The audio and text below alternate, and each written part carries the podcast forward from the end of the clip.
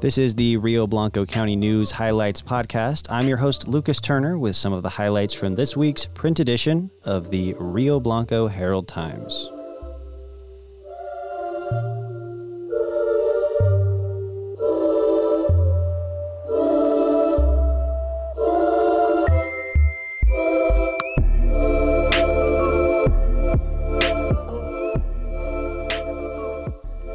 And this week's music bed is by an artist out of Rifle, Colorado,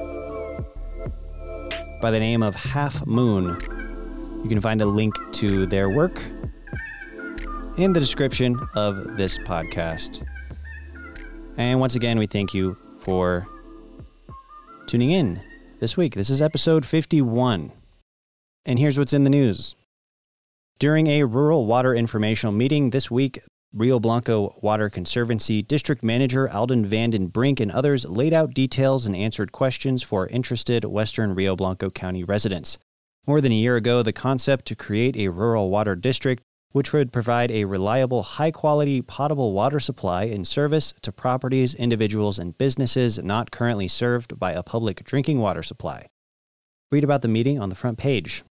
There you'll also find the latest on Meeker School District, a group of parents, residents, and elected officials spoke to the school board on Monday, expressing concerns about the superintendent's recommendation to hire Andrea Murphy to replace the outgoing elementary school principal instead of current first grade teacher Melinda Walls.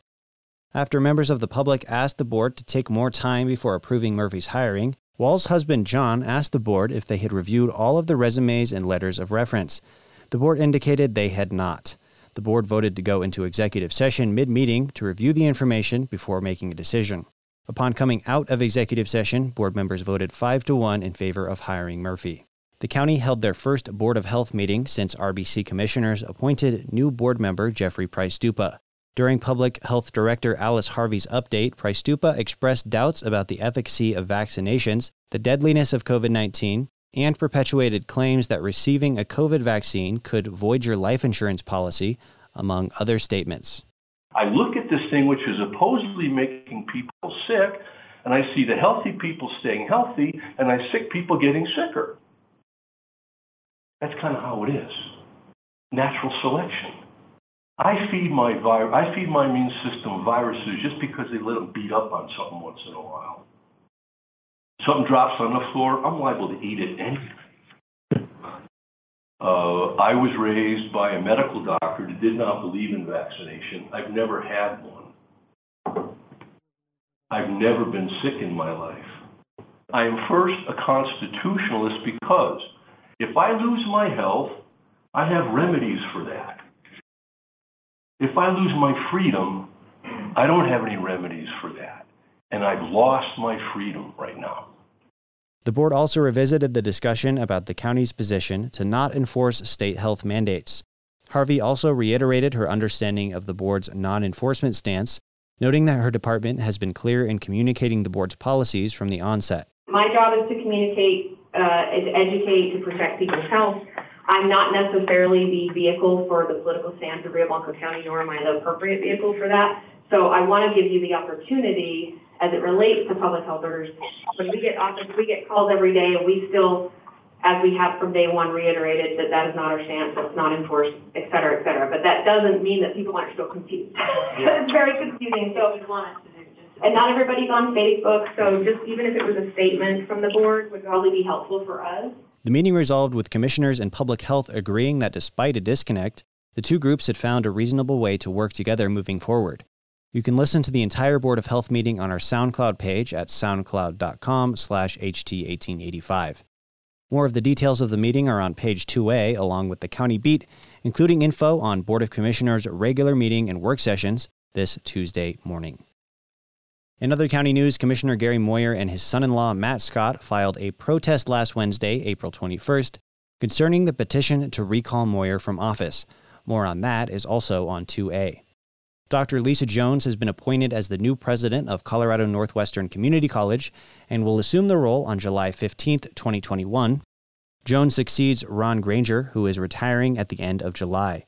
More on the appointment on 8A, along with an announcement that the Tank Sonic Center for the Arts is returning to its normal schedule of concerts and visits for its 2021 season starting May 1st. Pioneers Medical Center board members heard from longtime Meeker residents Bill and Donna Wiley Tuesday in regards to recent actions by the hospital, which the couple called ridiculous, noting their decision to seek treatment outside of the community.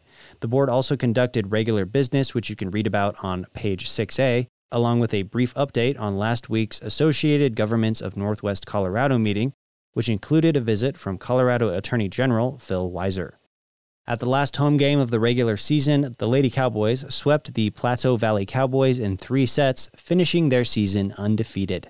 This week, Union Colony Prep and Yuma will travel to Meeker for the number three hosted regional volleyball tournament. The winner of the tournament advances to the State of Elite 8 tournament in Colorado Springs on May 12th through 13th. And the Lady Panthers split their home games last week, playing their last home game of the season against Olathe and made it exciting, winning the match in four sets. More in sports on page 1B.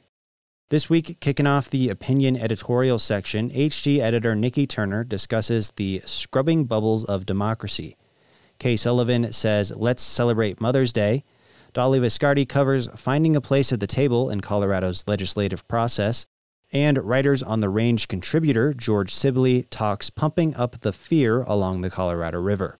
Read all those editorials starting on 4A.